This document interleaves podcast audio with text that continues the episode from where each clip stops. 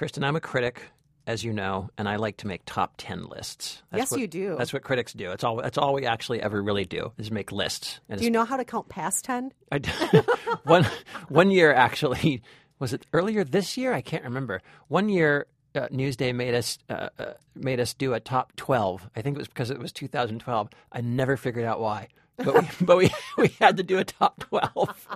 Uh, now we're back to top ten. Thankfully, um, I guess that gimmick didn't work. But have you ever? Do you make lists? Do you make top ten lists, Kristen? Um, I, I make lists, but they're usually absurdist, like ridiculous, like, oh, here are the top 10 body parts to eat of mine if we're trapped in some sort of cannibalistic island kill to the death situation Oh, sort of okay. thing. Yeah. Um, top 10 reasons why Canada is jealous of us. Top 10. Like, Oh, I they're, like those. they're ridiculous ones. They're never actually useful, like the lists you come up with. My lists aren't Your, useful. your, your lists are so useful. the one I'm working on now, just in my just in my head, are um, top ten songs that should never be covered by anyone. That's my number You one. You know what my list is? What? Zero. Zero. Every Oh, song should be covered. No, Stairway to Heaven. You don't want to hear that covered by Oh, okay, anyone. You're, you're right. Okay, you're right. You're totally That's right. number one. Anyway, listeners, feel free. Feel free to throw me a few more suggestions. This list will be of no use to anyone. It's just in my head. The only reason I'm bringing this up is because you and I have made a top, well, we, not just a top 10 list, we made a top eight. Woohoo! Even right? better. Top Stitcher, eight. Stitcher Yes. uh, has voted us uh, for our recent podcast on the Hunger Games. They voted us in the top eight for our coverage of Hunger Games Catching Fire. We were we number were four. we were number four, and we're not going to tell you what the other podcasts were because we don't want you to listen to them. don't go don't go hear any of those. Ours is better than any of those anyway. But it's cool that we got voted into the top ten. Our listeners Top make eight. us great, though. Thank you for listening, Yes, everyone. thank Yeah. you, thank you. We'd be nothing without you. All right, let's see if there's a top 10 movie of the year anywhere in our next selection of five, count them, five movies that we're going to review for this Thanksgiving weekend. Are you ready, Kristen? Oh, I'm hoping there is. All right. I'm hoping so. Let's introduce ourselves. I'm Rafer Guzman, movie critic for Newsday. And I'm Kristen Meinzer, producer for The Takeaway. And this is Movie Date.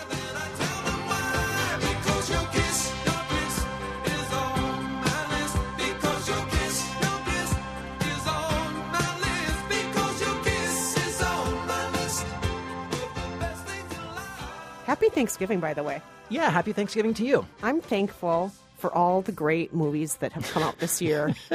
and maybe I'm lying because there were some really bad ones too.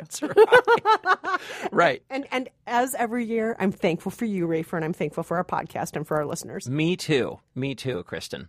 All right, let's talk about and see if we are thankful at all for Mandela Long Walk to Freedom. This is the long awaited, long in the works, uh, 25 years in the making. 25 years in the making movie about Nelson Mandela. Kristen, do you want to do you want to attempt a synopsis of the life of Nelson Mandela? This is this is based on his autobiography, Mandela: Long Walk to Freedom, and this is covering over 50 years. This is covering from the time he does his coming of age ritual as a teenage boy all the way till he's elected as president. So there's a lot that goes on here. There is his younger years, there's his falling in love with Winnie, his wife, there's all his philandering, there's his work as an attorney, there's his life as an activist. Yep. Uh, and of course, uh, his being arrested, his time incarcerated, 27 years. Yes, Um, imprisonment on Robben Island. Yeah, sort of a sort of a gulag in South Africa. His negotiations with the government, his eventual rise to power and election as president.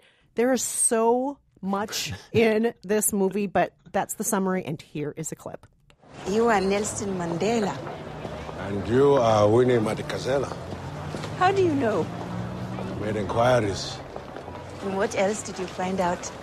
that you work at Baragwanath Hospital. You are the first black social worker they've ever hired. And you're the most beautiful girl I've ever seen.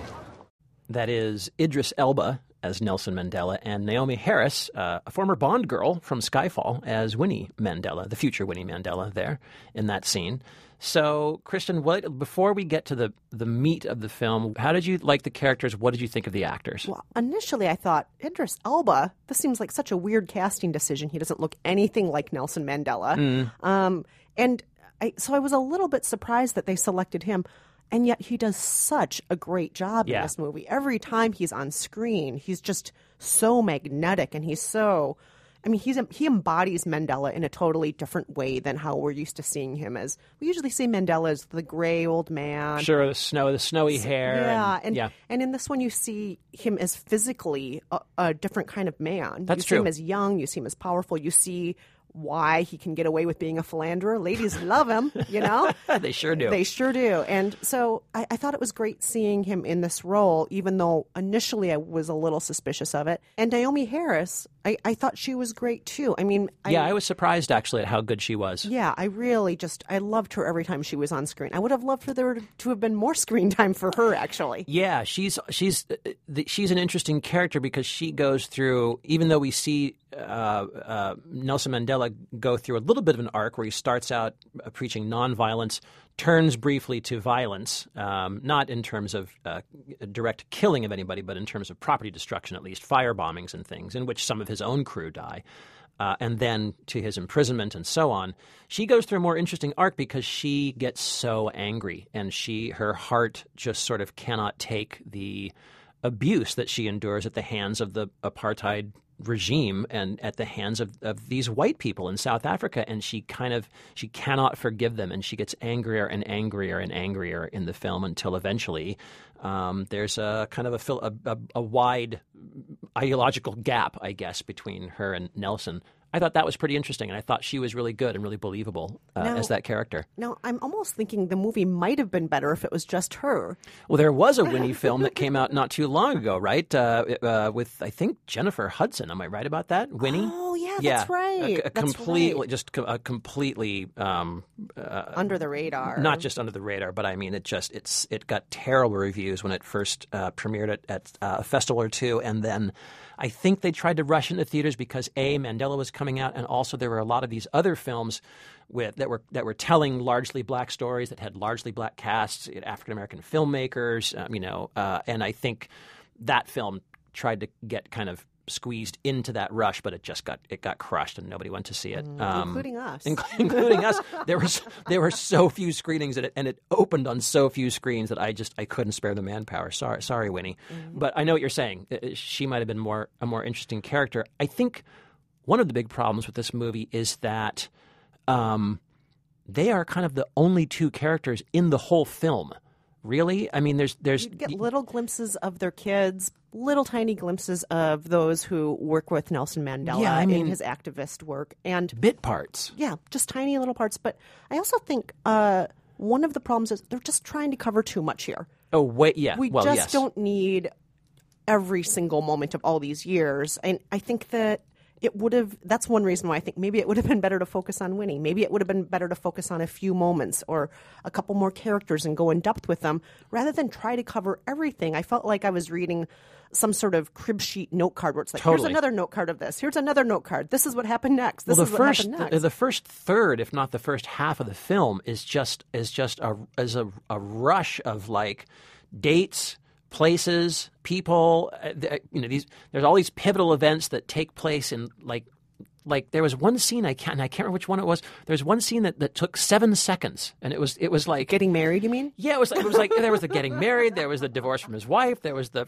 I have a girlfriend. I'm divorcing you. Now I'm getting married. I'm renouncing violence. I'm you, you know I just, the whole. I kind of I just felt like God. You know you've got little bits of news ca- you know news broadcasts that are saying massacre in this town. You know then massacre in another town, and it just.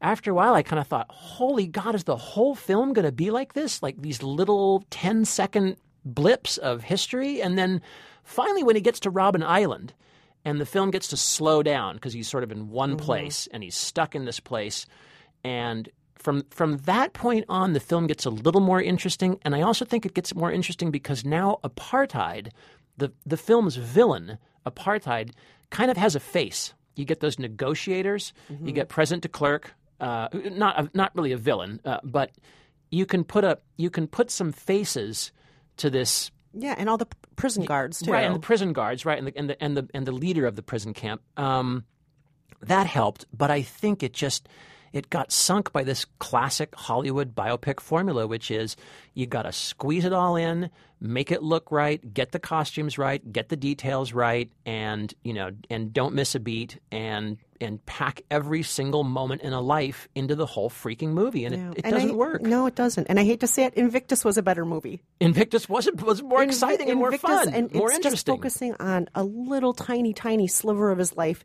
and that little sliver says so much more about who he is as a man and a character Yeah. than a movie that's two and a half hours long, trying to fit everything in where you don't necessarily get a full sense of him as a man. You Yeah. get a sense of him as a, you know, a book report. I, I agree. So you're saying what? Not a very good date. Not the best date. Not the- No, not the I, I date. think that Not it's probably bad. better. I think it's. I, I will say one last thing about it though. I thought the period details and the costumes were terrific, Oh, and I really thought it, It- looked beautiful. it's It a wonderful looking It looked great. The two lead actors are great, but the movie itself not so great. And Not you know a, the- not a you great know date. What I think the real bummer is too. I don't think you and I will live to see someone else try to tell this story again. It'll take another twenty five years, It- and you're saying we'll be dead in I'm twenty s- five years? No, I'm just saying, like, like it's like it's like you, you- they did Gandhi, they did Lawrence of Arabia. Is anyone going to tell? Is anyone going to say, you know what movie I want to make? Gandhi. no, I just. When's the next time someone's going to say? I want to make another movie about the life of Nelson Mandela. I just, I think that was it, and that's kind of a bummer. Mm. You know what I mean? Anyway, So, Rafer, let's talk about another completely different film, completely different. Old Boy by Spike Lee. Yeah. Okay. So this is uh, this is the new Spike Lee joint. Uh, not, I think, what most people are expecting from Spike Lee. It is a remake of a Korean movie, right? a Korean film from I think 2005 called Old Boy, uh, which has gone down as kind of a uh, some some somewhere between a, a cult hit and a a masterpiece. Some some somewhere in there. I think the the the, the, standing of of Old Boy amongst fans of Korean cinema and kind of action pulp cinema is very high. It's a beloved film about an advertising executive goes out and has a particularly blotto evening one night, wakes up in a crummy hotel room with a bed and a shower and a television, but no exit, no way to get out. He's kept there for about 20 years with no explanation, doesn't know why. And then one day, suddenly, he's let go. He's set free. Now, I have to say, I really wanted to see this movie. I was missing all the screenings. There were lots of screenings. I kept missing all of them. But the premise seemed potentially incredible to jump off of. It's fascinating, right? Yeah, it's, it's based on a a, uh, strange, yeah, strange premise. It's based on a Japanese uh, manga. Oh, do we ever find out why he was imprisoned? Well, there, in this film, in Spike Lee's version, uh, which is very similar to the original, uh, there uh, jo- Josh Brolin plays the advertising executive named Joe Doucette, and he, when he is released, meets a mysterious billionaire played by Sharlto Copley from District Nine and Oh, yeah, Elysium. yeah.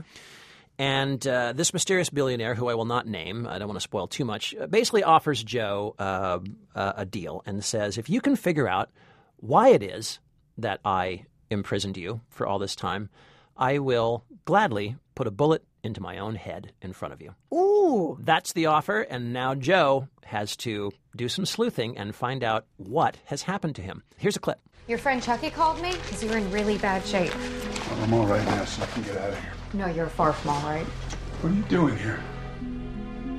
You didn't call the police? No, I didn't. Why?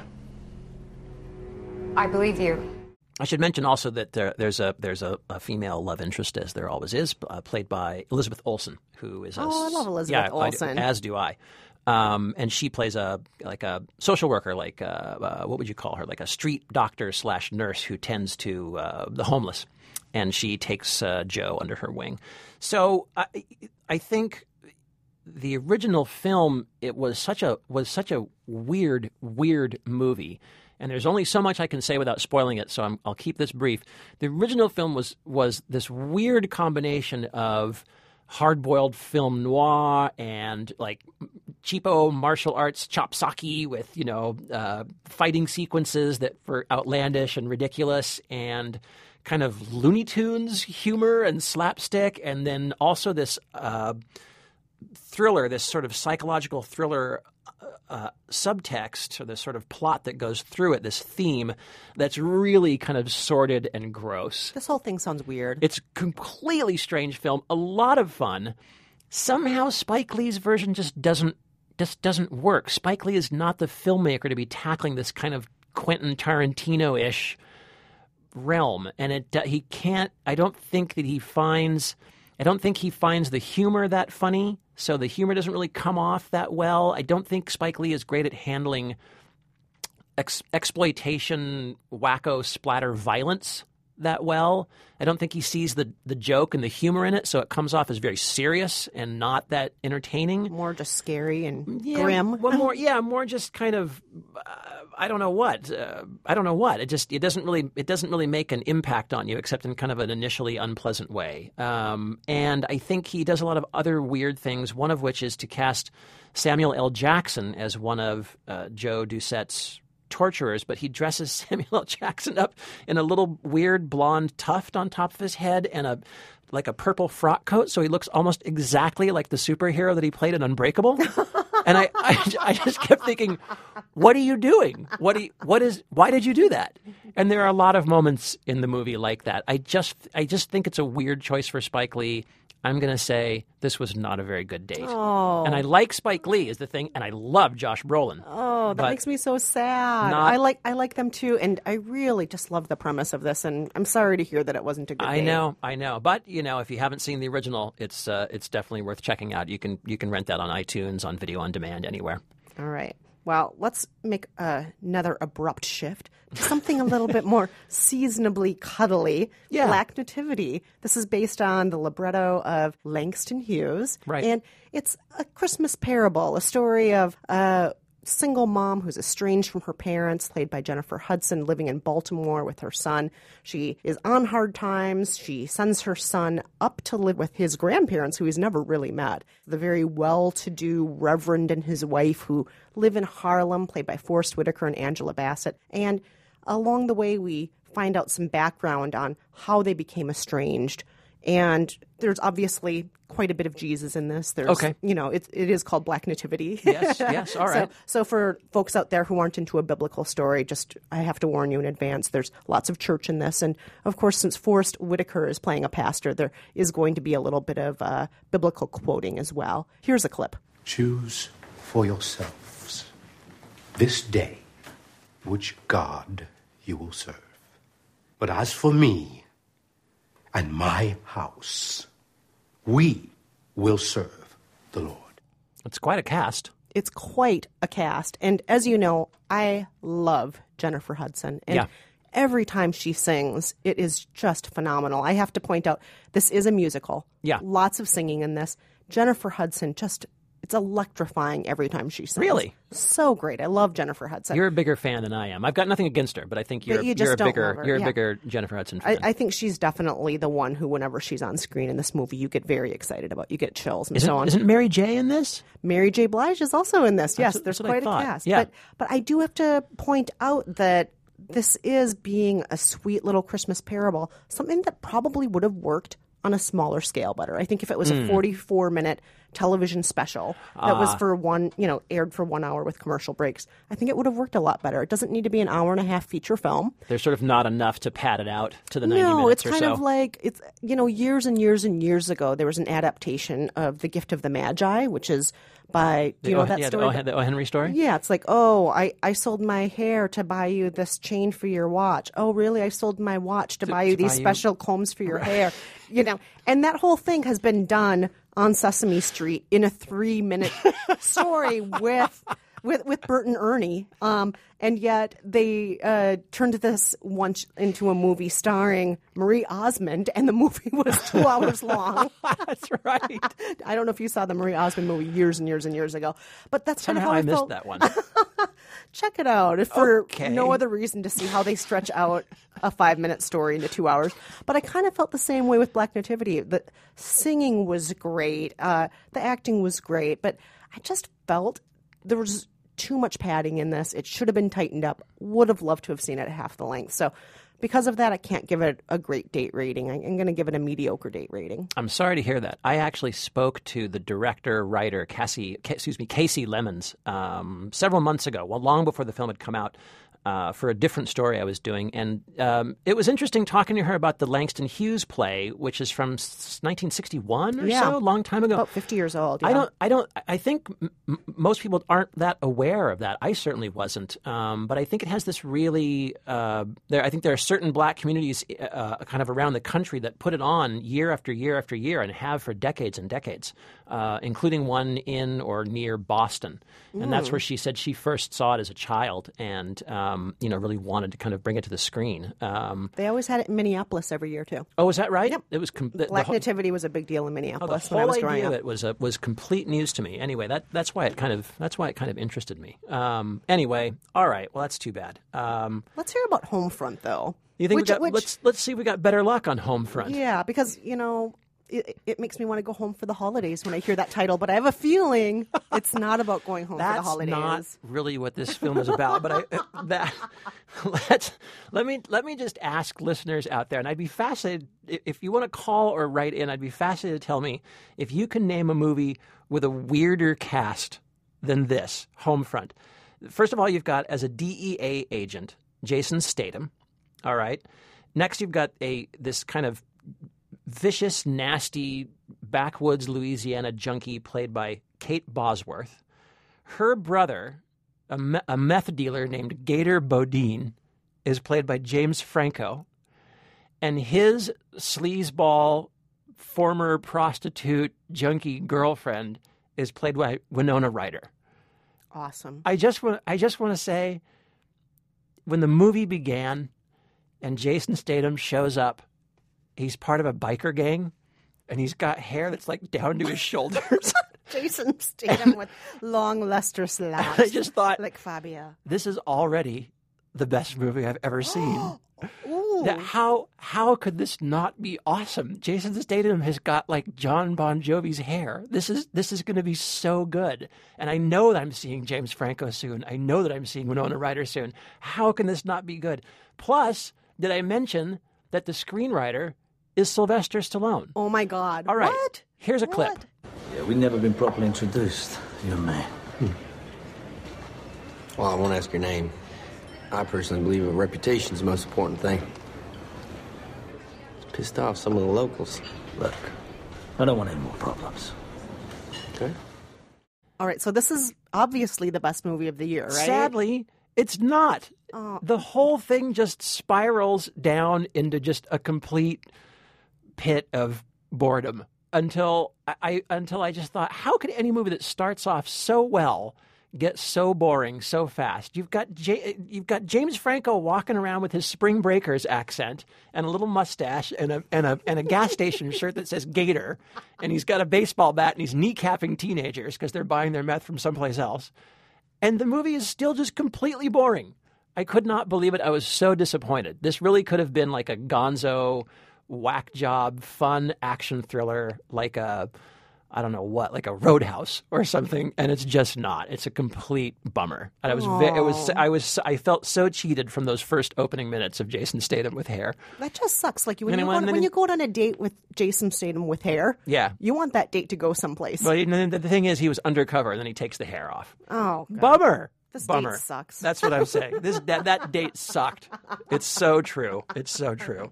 Sorry, everybody. so far, we're not doing fantastically not- well with no. our Thanksgiving movie selections. No, we're kind of oh, kind of oh for five at this point, but we've got one left, Kristen. Yes, we have the highly anticipated Walt Disney Animation Studios' latest offering, Frozen. And you might remember they also made uh, Tangled, which Right. was based on the Rapunzel story. This one is based on the Ice Queen, Hans Christian Andersen's story, loosely based on it. Yeah. We have two sisters, two princesses, and one of the princesses is voiced by Kristen Bell, and the other by Idina Menzel, Broadway star. And the sisters become estranged. One sister goes off into the mountains after cursing her kingdom with an eternal winter. Yes, right. And uh, somewhat accidental. somewhat accidentally. She was born. She was born with kind of winter powers, and and wasn't able to use them. And and when she becomes a queen, they they're sort of accidentally unleashed in and in a in a fit of I don't know what guilt and embarrassment and horror. She runs away off into the mountains. Yes, and her younger sister says, I need to bring her back. I love her. I'm not afraid of her. The whole kingdom's scared of her. Look at what she did to us. She says, No, I'm going to bring back my sister. And she goes on this journey, climbing mountains, going through snow, dealing with an interesting sort of Scandinavian culture throughout where Yes. all the characters' names are Hans and Sven, and they eat lutefisk and they do all sorts of things that remind me of my Minnesota upbringing, actually. That's right. And, and um, she, along the way, is helped mostly by a wonderful little animated snowman Yes, a living snowman. played by Josh Gad, who, being the loving snowman that he is, wants to help this eternal winter be lifted. Not, of course, realizing that he can't survive without winter. yes. but let's play a clip. The party is over. Close the gates. What? Elsa, no, no, wait. Give me my glove. Elsa, please, please, I can't live like this anymore. Then leave. So, you mentioned Tangled, and this is written and directed, co-directed by Jennifer Lee, who I think had a hand in Tangled. Um, Well, as you know, I loved Tangled. me too. I loved Tangled. Tangled, I thought was, um, as far as fairy tales go, it's Yeah. one of the best fairy tales ever made on film, I think. And I would say this rivals it, might even be better. I would say so too. It is so smart. It's so clever. It goes places you don't expect it to go. Yes. The lessons it's teaching are not what you would ever expect. In the first few minutes of watching the movie, you might think, oh, this is your standard fairy tale. There's a Yeah. Prince Charming, there's a queen, there's a castle. No, no, no, no. This is not going places you expect it to go. Right. The women, are our two lead characters, these two women, are so smart. Yeah. They're so strong, and yet they're super vulnerable. They're making mistakes. They're growing. They're girly. And Anna, they- Anna's very girly. Yeah, she loves she loves dresses. She loves boys. She loves Yeah. horses. She loves all the things that girls, you know, quote unquote, girls love. But that doesn't make her weak or stupid Uh-uh. in any way. And also, the music is phenomenal in this. You Yeah. have two big Broadway stars. You have Josh Gad, the snowman, who everyone knows best as Elder Cunningham from the Book of Mormon. Right. And Idina Menzel, who most people know best from Wicked on Broadway. Right. And boy, do they belt out those tunes. Yeah. They sound phenomenal. in They're both great. The the mu- the music has a very uh, a, a very Broadway ready feel, but um, the two the husband and wife team that wrote it, uh, uh, I think it's Robert, is it Roberto, Robert Lopez and Kristen Anderson Lopez, his wife. They um, they wrote the they wrote the musical of Finding Nemo, the, the stage musical for Finding Nemo. So Oh. it, it has a bit of a Broadway feel to it, which you know I wasn't necessarily that crazy about, but I mean God, was it nice not to hear like a Katy Perry pop song or like an old 70s disco nugget thrown into a movie, a, a children's animated movie, which is all you ever hear in these freaking movies.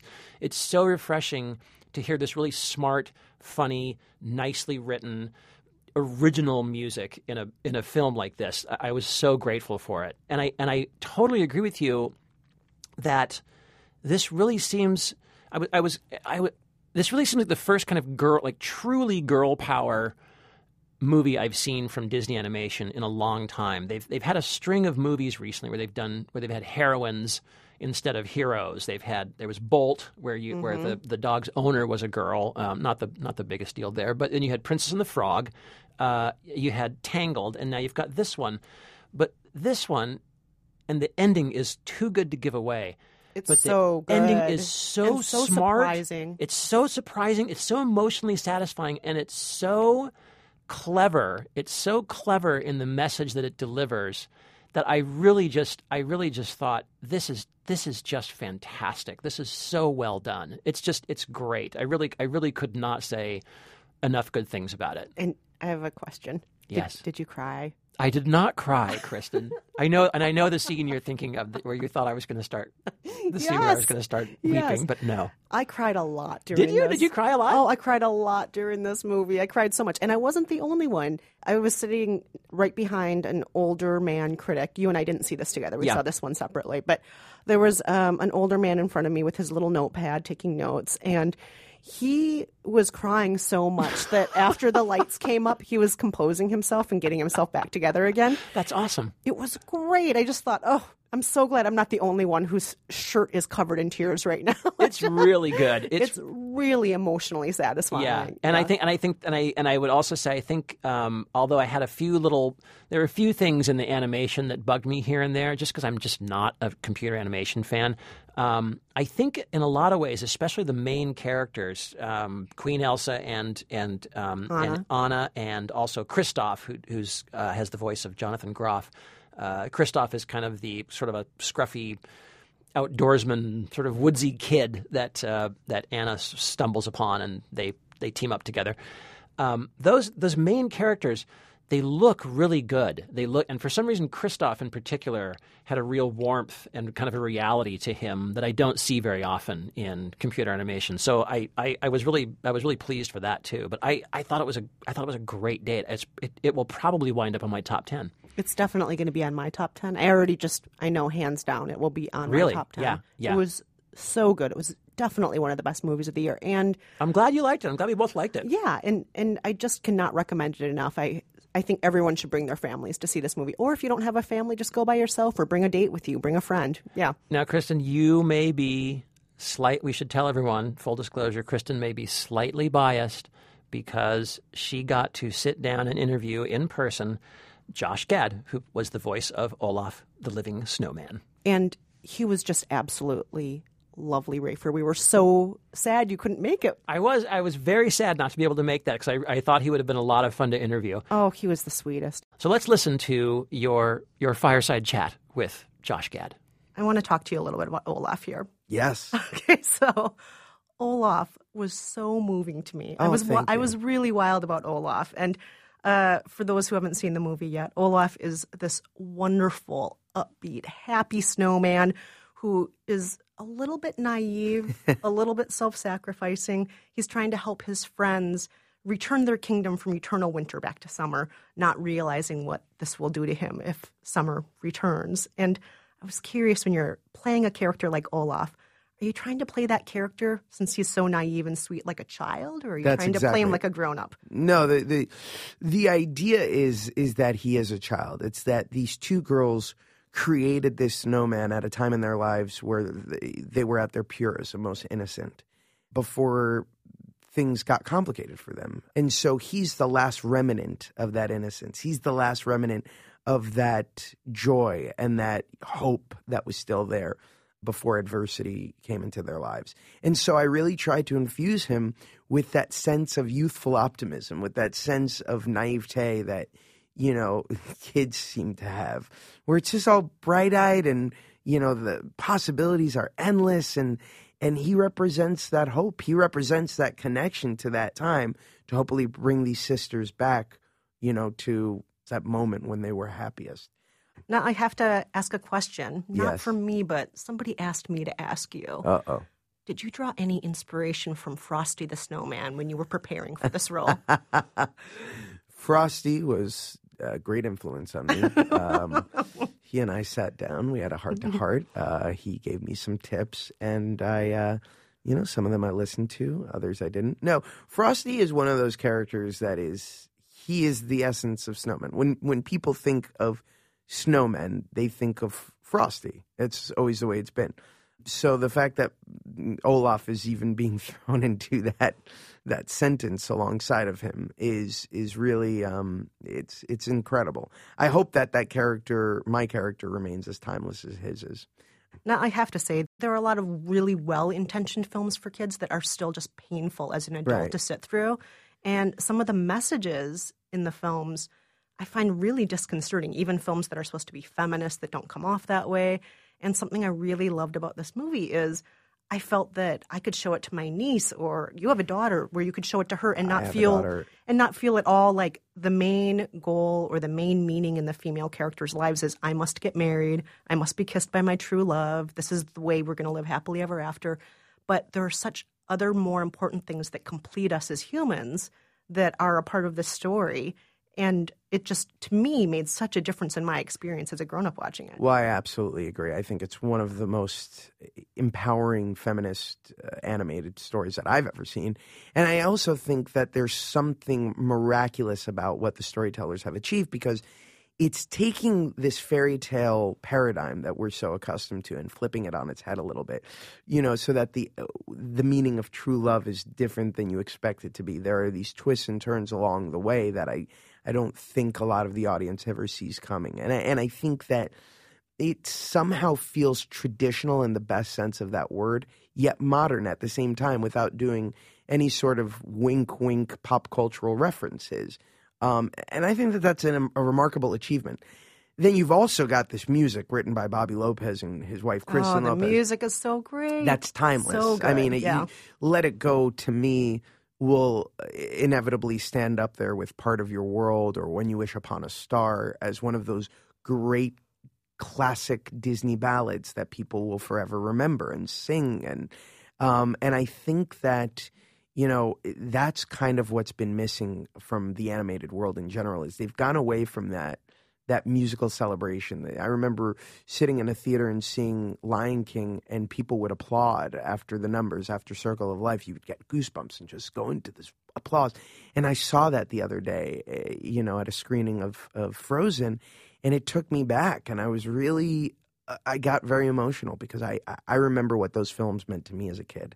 And I don't think we've had one in a long time like that. Yeah, and in this movie, you're getting these great Broadway voices at the same time. It's you, it's Idina Menzel. It's like, oh my God, I'm on Broadway and I'm listening to you guys sing these fantastic songs. Yeah, it's really exciting. It's it's always exciting to see people clap in a theater because it's there's nobody there to respond. It's not like it's not like the actors are going to hear you. So when it brings out that kind of, you know, emotional response that that that response that you just you're so compelled to just erupt you know you've done something right and it's and it's deeply rewarding to to sit there uh, screening after screening and hear people react that way You were the original Elder Cunningham in the Book of Mormon. yes And after over a year of doing that and then being in movies playing real characters, playing fictional characters, what's harder, those roles or playing somebody when you're never even appearing on screen? Oh that's interesting. Harder in terms of the process? All of it. you know what? E- e- each one of those um, comes with their own sort of difficulties. And uh, with book of mormon it was doing a show eight times a week um, that takes a toll after a while. You're you're exhausted. Um, with movies you know it's a the fact that you're shooting things out of sequence and you're trying to create this arc in a movie like jobs where you know i'm trying to map out uh, Steve Wozniak comes with its own unique set of circumstances that are difficult because you're also portraying a living, breathing human being who you know people know and have access to and, and can compare you to. With Frozen or with any animated movie, what's so difficult and also so exciting and thrilling is that all you have is this. All you have is your voice. So you really have to take an audience on a journey with very few resources available to you. Uh, and it's about the tone, the timbre, the, the rhythm, um, and the quality, the affectation. And when you can create a character with that, and then you see what these enormously gifted animators can do with it, it's just this perfect marriage. And I think uh, because I come from theater, I really love that collaborative nature. And so there is no, to me, there is no greater example of collaboration than animation. You have 600 animators, songwriters, um, you, you have, you know, screenwriters and these directors and everybody working together towards this common goal. That is all about artistry. And that to me is, is, um, is an unbelievable thing to be a part of.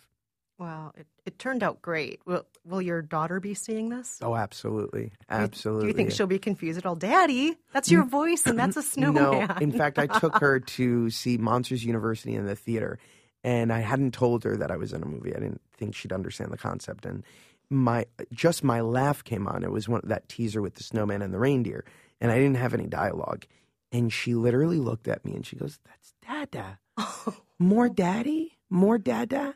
And I couldn't believe it. It was, I literally was like, yeah, that's daddy. And then I turned away and started sobbing uncontrollably. Oh, she loves me so much. Um, so it was, uh, it's, it's incredible to be able to share that with her. And then I've got another daughter on the way. Oh, congratulations. Thank you. So it's, it's kind of like this, the fact that they're going to be sisters is also, um, really interesting considering what Frozen's about and and the parallel there and and it's something that I feel like I'll be able to share with them for many years to come. Well, we're so glad to have you in, and Thank we're you. so glad we got to share a little bit of time with you. Thank you. I really you. appreciate that. Thank you so much. Okay, uh-huh. Kristen. So first, first Mary Steenburgen, now Josh Gad. you know, we need to set up our schedules better I so that you can be at these interviews. I We- know. We miss you every time you're not at an interview. But I know it's a bummer. But he was absolutely lovely, and I did ask a question on your behalf. Did you hear that question I, I did, asked? I did about Frosty. I was hope I was hoping that he would consult with Frosty and see if Frosty would give him his blessing. yeah. So that question was just for you, Rafer. Thanks, thanks, Kristen. thanks for that. All right. Well, let's end on trivia, Let's. as we always do. Uh, okay, well, so last week we had talked briefly about the Hunger Games, and, and one of our favorite uh, characters was Caesar Flickerman, the the hostile and charming game show host uh, who hosts the the Hunger Games. So we asked this question: What real life game show host played kind of a version of himself in another dystopian action film? And we got this answer. Hi, this is Minnie. I'm from New York City. I am calling to answer your trivia question uh, for the game show host one. It is Richard Dawson. He played the game show host in Running Man. Just FYI, that was not me who got it. That was actually my fiance, Michael Bianchi, also from New York. And uh, that's it. Thanks. Bye. Minnie, thank you so much Oh, Minnie. for calling. but what is with your boyfriend? Can we just go over something, Minnie? You write and call in a lot, and we love that you write and call in so We much. do. But you always, you you always do with the addendum. This is not from me. This is from Michael Bianchi, my fiance of Long Island, currently residing in Astoria, New York. And we we know a lot about Michael, but does he actually exist? Kristen thinks he's fake. Kristen thinks he's fake, and I think he just can't be bothered to pick up a phone. Which is it? Which but, is it? But Michael Bianchi, we dare you at some point to actually call instead of Minnie. Minnie, we love hearing from you, but we'd love to hear if there actually is a Michael Bianchi out there. right. Okay, but thank you to both Minnie and Michael. Thank you to both of you, and congratulations on your engagement. Um, all right, so this week's trivia, Kristen? So, this week's trivia question in honor of the movie Frozen and all things wintry on film, we are asking about a horror movie that is winter themed that was made within the last five years. It's about three people trapped on a chairlift in a skiing trip gone wrong. Yes. We're just asking you to tell us what the title of that film is. If you know the answer, give us a call 5717 Movies. Or you can log on to our website at facebook.com slash movie date podcast. Happy Thanksgiving, everyone. Bees will buzz, kids will blow dandelion fuzz, and I'll be doing whatever snow does in summer.